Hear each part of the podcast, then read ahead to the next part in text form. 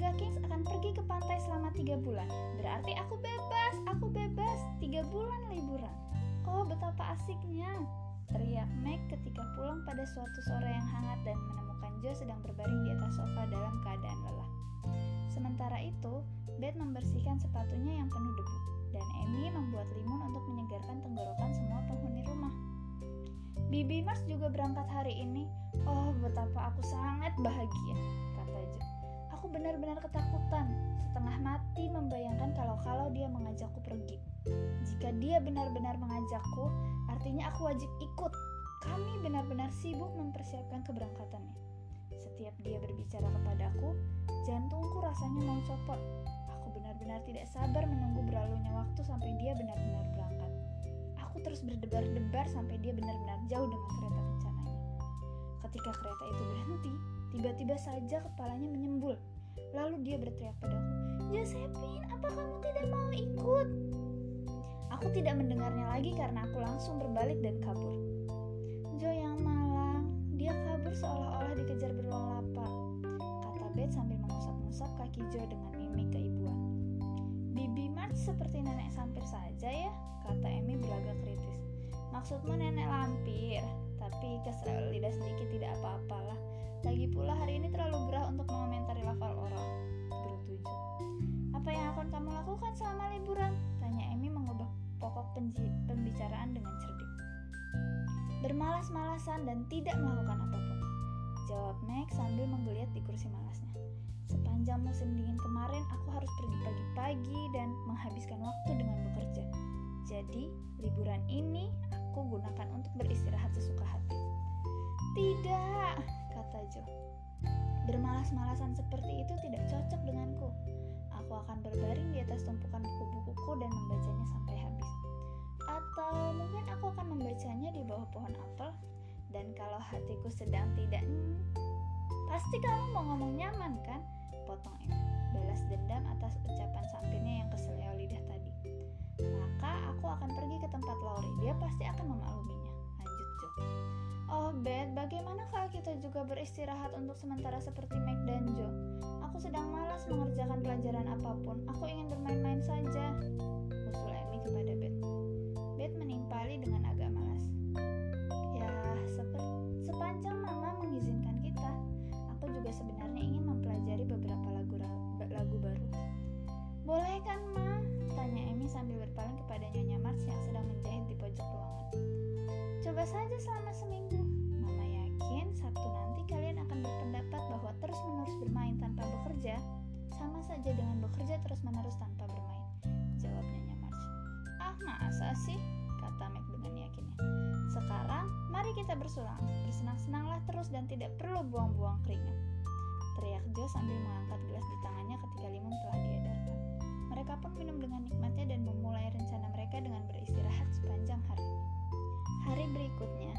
tidak bangun sampai jam 10 pagi. Dia sarapan sendirian dan ternyata ini tidak menyenangkan. Ruangan tampak kering dan berantakan karena Joe tidak mengisi tas bunga dan Beth tidak menyapu lantai. Buku-buku Amy pun berserakan di mana-mana. Tidak ada yang bersih dan menyenangkan kecuali pojok mama. Pojok mama adalah sebutan mereka buat ruang tengah tempat mama biasa menjahit. Di sanalah Meg duduk bermalas-malasan sambil membayangkan baju-baju keren yang akan dibeli dengan. Lain halnya dengan Joe, dia menghabiskan pagi harinya di sungai bersama Laurie. Sementara sore harinya, dia menghabiskan waktu dengan membaca dan berteriak-teriak menyanyikan lagu-lagu aneh di atas pohon apel. Beth memulai harinya dengan melihat-lihat isi lemari yang besar ada di ruang tengah. Tapi dia langsung terduduk karena kelelahan sebelum setengahnya selesai. Dia pun segera meninggalkan lemari itu begitu saja dan beralih ke musiknya. Kegiatan Amin lebih aneh lagi. Dia melurus-luruskan rambutnya yang ikal lalu memakai pakaian bagusnya. Setelah itu dia duduk di luar di bawah pohon pinggir jalan sambil melukis pemandangan di depannya. Dia berharap ada orang yang melihat dan memujinya.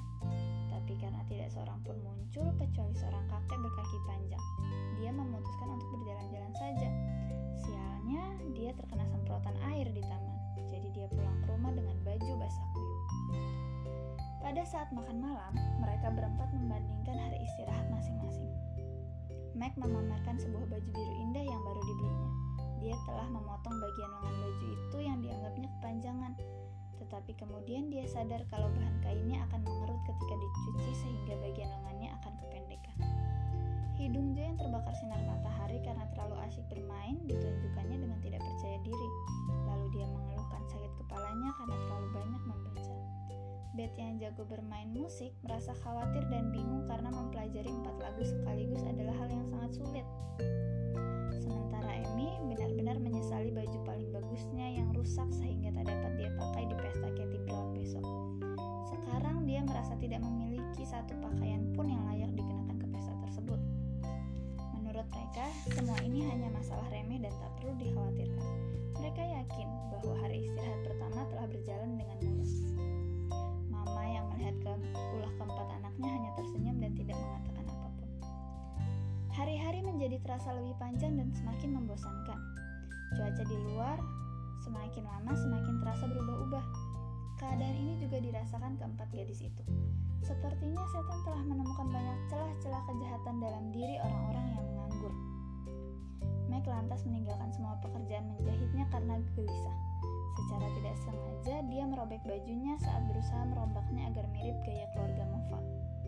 Jo terus membaca sampai matanya sangat letih, namun pada hari berikutnya, dia merasa mual setiap kali melihat buku. Dia juga tiba-tiba menjadi begitu mudah tersinggung. Bahkan Lauri yang dengan sopan pun terlibat pertengkaran karena hal sepele.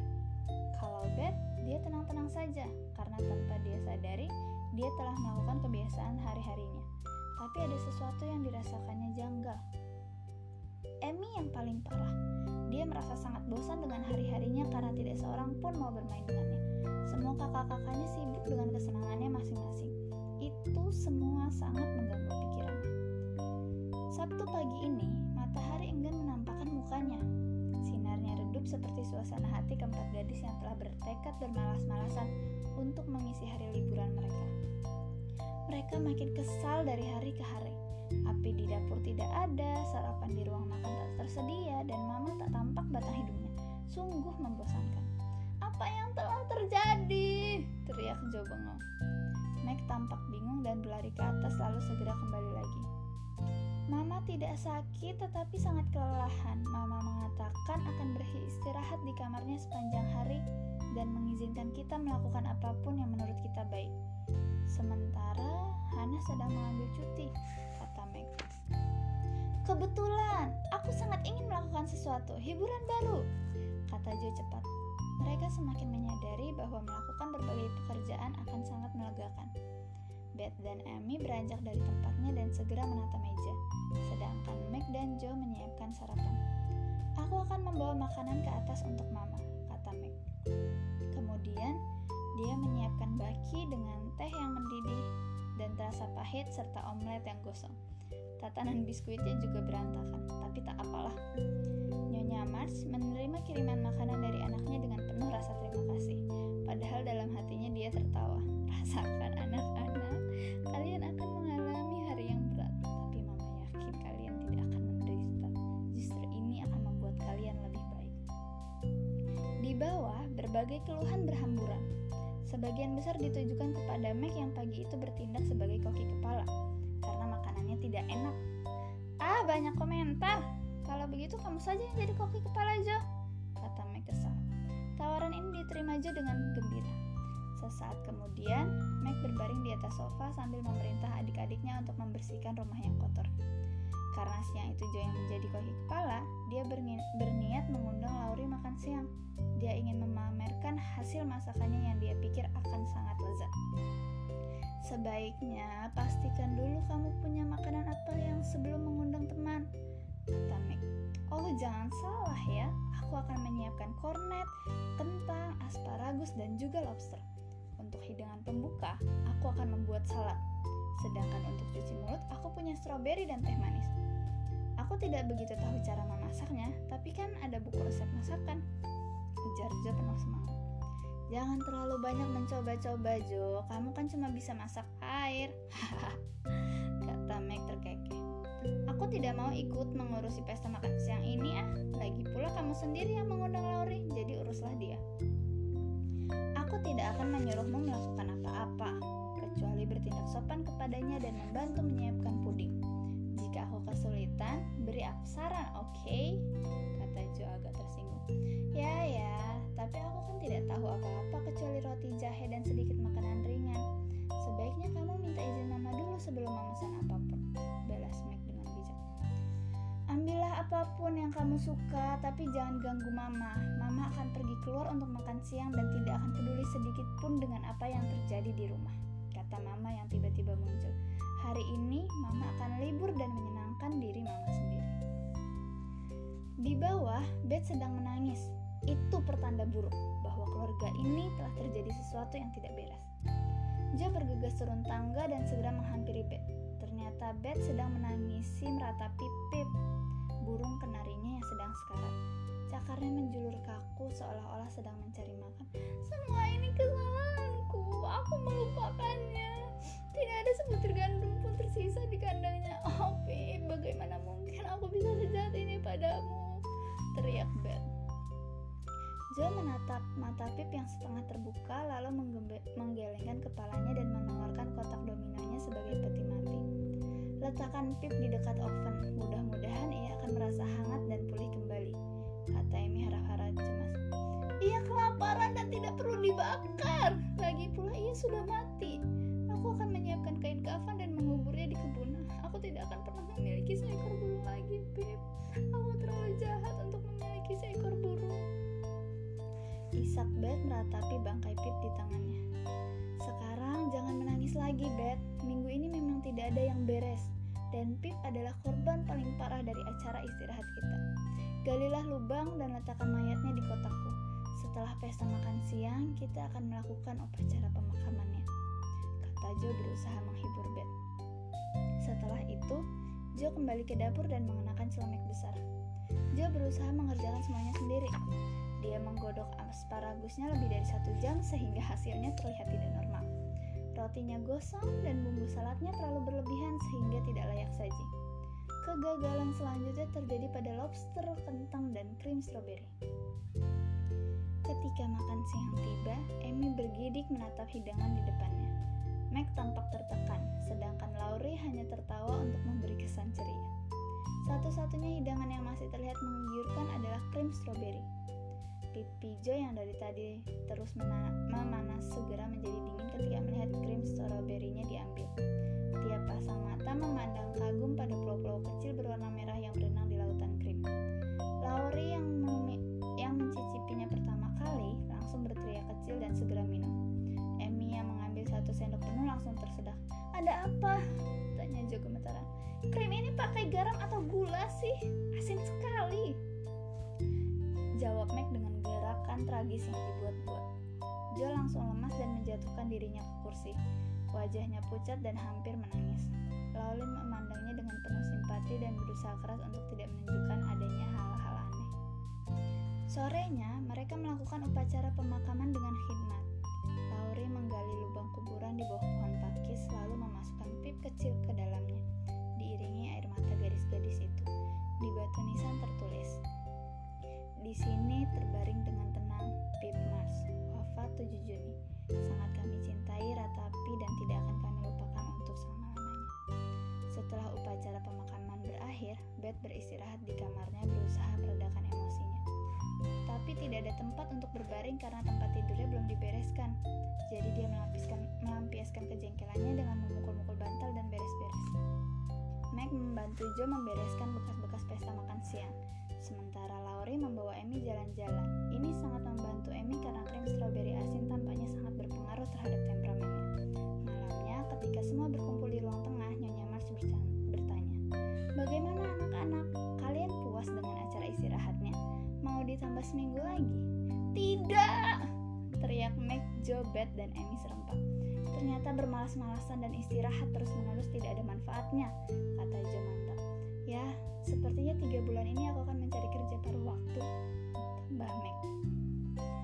akan bekerja seperti lebah dan belajar memasak sebagai tugas masa liburanku ini. Pada pesta makan siang berikutnya, aku pasti akan berhasil, tegas Joe. Aku akan membuat baju untuk papa dan tidak akan membiarkan mama melakukannya. Aku yakin aku bisa, kata Meg bertega. Aku akan lebih banyak belajar daripada bermain, kata Beth memutuskan. Aku akan belajar membuat lubang kancing dan ikut pelajaran pidato, janji Amy heroik. Bagus sekali, Mama harap kalian tidak akan mengulangi acara malas-malasan ini lagi. Malas itu seperti budak, aturlah hari-hari kalian secara seimbang antara bekerja dan bermain. Jadikan hari-hari kalian bermanfaat sekaligus nyaman. Buktikan bahwa kalian memang paham tentang betapa berharga waktu dengan cara memanfaatkannya dengan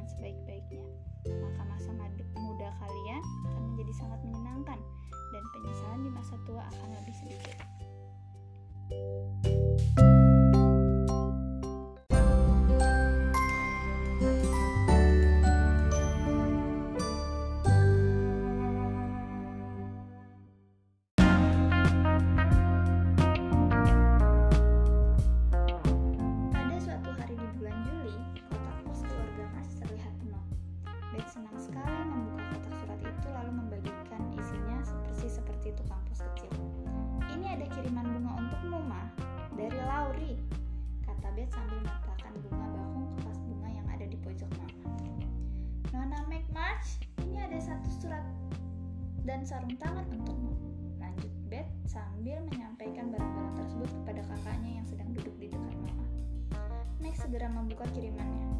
Loh, sarung tangannya kok cuma sebelah? Tapi di kotak pos cuma ada itu kok, kata Beth. Peduli amat ah, mudah-mudahan pasangan lainnya bisa ketemu. Seru Max sambil melempar sarung tangannya ke meja. Hmm, surat ini hanya terjemahan sebuah lagu Jerman yang aku inginkan. Aku kira surat ini dari Tuan Brock, guru privat Laurie, karena tulisannya bukan tulisan Laurie. Nyonya Mars menatap Meg yang terlihat sangat manis dengan gaun paginya. Rambut ikalnya yang jatuh di kening membuatnya terlihat sangat dewasa. Begitu lugunya anak ini, pikir Nyonya Mars ketika melihat Meg menjahit sambil bersenandung. Dua kiriman untuk Joe, sebuah buku dan topi kuno yang lucu, seru Beth sambil tertawa. Lalu masuk ke kamar belajar tempat Joe sedang duduk sambil menulis menyebalkan sekali si Lauri ini. Aku kan sudah bilang aku ingin topi yang lebih besar dan sedang ngetren, tapi tidak apa-apalah. Aku akan memakainya untuk bermain daripada kulitku gosong terbakar sinar matahari. Guru tujuh sambil meletakkan topi barunya di atas meja belajar. Lalu dia membuka surat dari Lauri yang hurufnya besar-besar dan mencolok.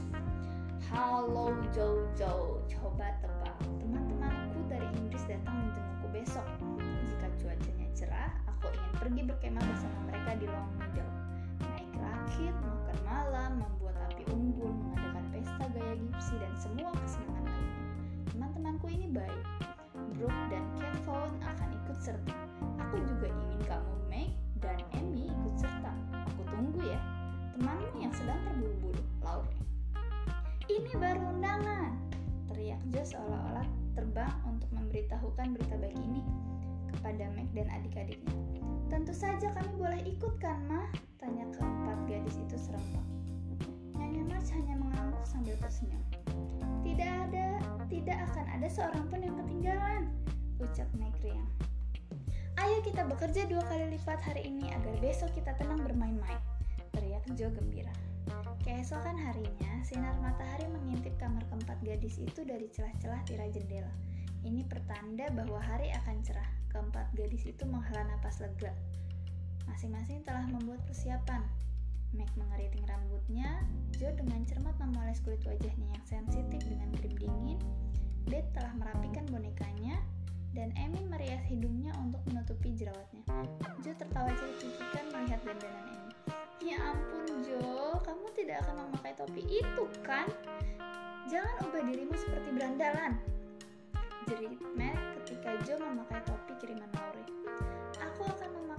Ini karena lebar, teduh, dan ringan. Lagi pula peduli amat apa kata orang.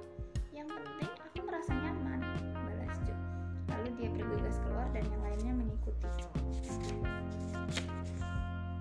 Laurie menyambut keempat gadis itu dan memperkenalkan mereka kepada teman-temannya dengan berubah menjadi ruang resepsi.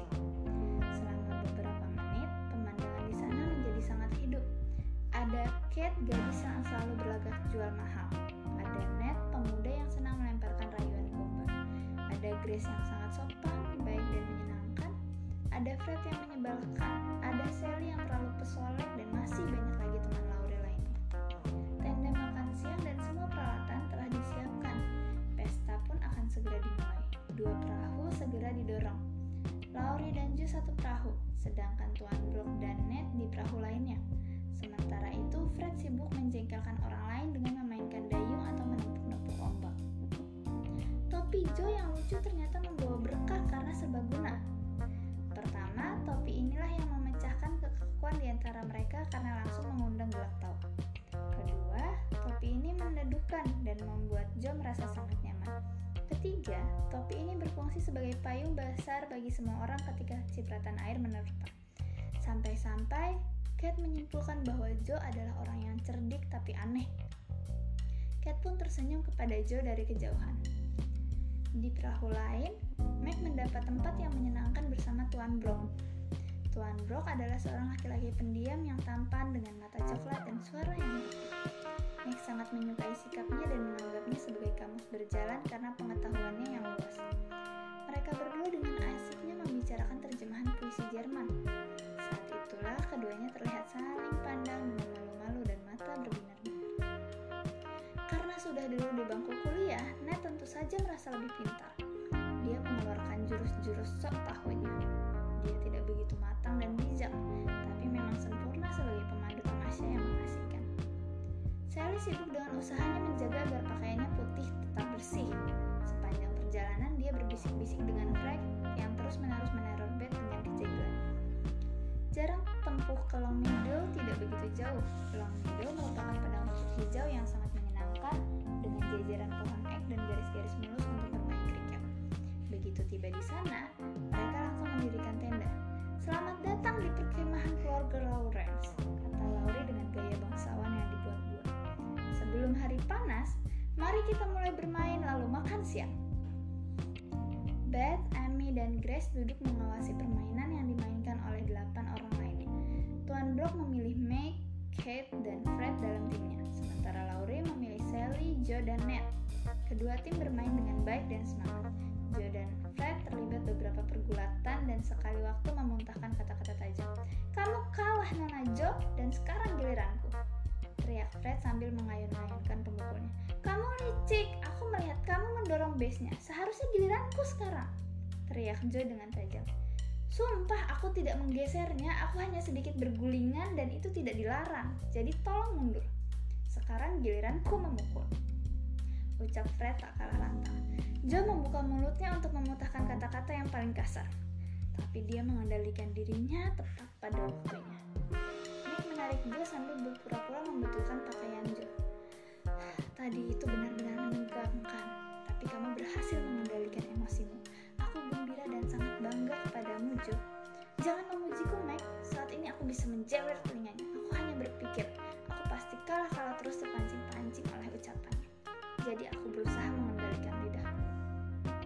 Jawab Jo sambil memelototi Fred dengan galaknya. Waktu makan siang! Teriak Tuan Blok tiba-tiba sambil melihat jam. Tolong siapkan api dan ambil air. Sementara itu, bisakah Meg dan Sally menyiapkan meja? Oh iya, siapa yang bisa menyiapkan kopi paling enak? Joe! Teriak Meg bangga mengusulkan adiknya. Joe pun pergi menyiapkan api dan mengambil air di sebuah mata air. Tuan Blok sendiri segera menyiapkan meja dengan susunan yang sangat mengundang selera karena dihiasi dengan manis oleh daun-daun hijau. Ketika Joe mengumumkan bahwa kopi sudah siap, semua orang langsung mengambil tempat duduk masing-masing. Sungguh makan siang yang sangat menyenangkan. Segala sesuatunya tampak segar, belak tawa sering kali mengiringi mereka. Meja dipenuhi oleh beraneka makanan dan minuman yang mengundang selera. Nah, krim stroberi yang ini memakai garam, kata Joe. Sambil, kata Laurie sambil memberikan krim stroberi kepada Joe. Berani-beraninya kamu mengingatkanku pada pesta nahas itu, sementara pestamu berjalan dengan sempurna. Bertujuh. Namun tidak lama kemudian, keduanya langsung terbahak dan melahap krim stroberi masing-masing. Setelah makan siang, mereka duduk membentuk lingkaran di atas rumput. Masing-masing mulai bercerita. Tetapi lama-lama acara bercerita ini mulai membosankan apalagi bagi mereka yang tidak suka bercerita. Amy terus-terusan sembunyi di balik punggung sedangkan Fred, bah Fred bahkan berpura-pura tidur. Oh, bagaimana kalau kita bermain katakan dengan jujur? Kata Sally. Kita harus menuliskan setiap nama di atas kertas kecil, Lalu masukkan gulungan kertasnya ke dalam gelas. Setelah itu kita kocok seperti arisan. Yang namanya keluar harus menjawab dengan jujur pertanyaan apa pun yang diberikan kepadanya. Ayo kita coba, kata Jo yang sangat menyukai permainan-permainan baru. Kate, Brooke, Meg, dan Ned tidak mau ikut bermain. Tapi Fred, Sally, Joe, dan Laurie mau. Nama pertama yang keluar adalah Laurie. Siapa pahlawanmu? Tanya Joe. Kakekku dan Napoleon, jawab Laurie. Cewek mana yang kamu anggap paling cantik di sini? Tanya Sally. Meg, jawab Laurie lagi. Dan cewek mana yang paling kamu sukai? Tanya Fred. Tentu saja Joe. Laurie menjawab sambil melirik Joe. Pertanyaannya yang benar dong, kata Joe salah tingkah ketika jawaban Laurie mengundang gelak tawa. Cukup cukup, ayo kita kocok nama lagi, kata Fred. Kali ini yang keluar adalah nama Joe. Apa kelemahan utamamu? Tanya Fred yang masih dendam kepada Joe ketika main kriket tadi. Cepat marah, jawab Joe hampir meledak karena harus menjawab pertanyaan seperti ini. Apa yang sangat kamu inginkan saat ini? Tanya Laurie. Menonjok muka Fred. Balas dia sambil memelototi Fred dengan gal. Hal apa yang paling kamu sukai dalam diri seorang laki-laki? Tanya Sally. Keberanian dan kejujuran, jawab mantap. Oke, sekarang kita kocok lagi, kata Sally. Kali ini nama yang keluar adalah Fred. Apakah kamu curang ketika bermain kriket tadi? Tanya Joe. Fred menjawab malu-malu. Wah, iya sedikit. Bagus. Apakah waktu acara bercerita tadi kamu meniru cerita singa samudra? Tanya Laurie. Dikit-dikit. Fred mulai tersipu malu. Apakah kamu pikir bangsamu sempurna dalam segala hal? Tanya Sally. Fred agak lama menjawabnya. Aku harus malu kepada diriku sendiri kalau aku tidak menjawab ya. Kata Joe pura-pura Sekarang giliranmu Sally, kamu yang terakhir, jadi kita tidak usah mengocok nama. Apakah kamu tidak merasa kalau kamu ini terlalu genit? Kata Lauren melemparkan pertanyaan pertama kepada Sally ngaco? Tentu saja tidak, teriak Sally tapi dengan nada yang sangat mirip.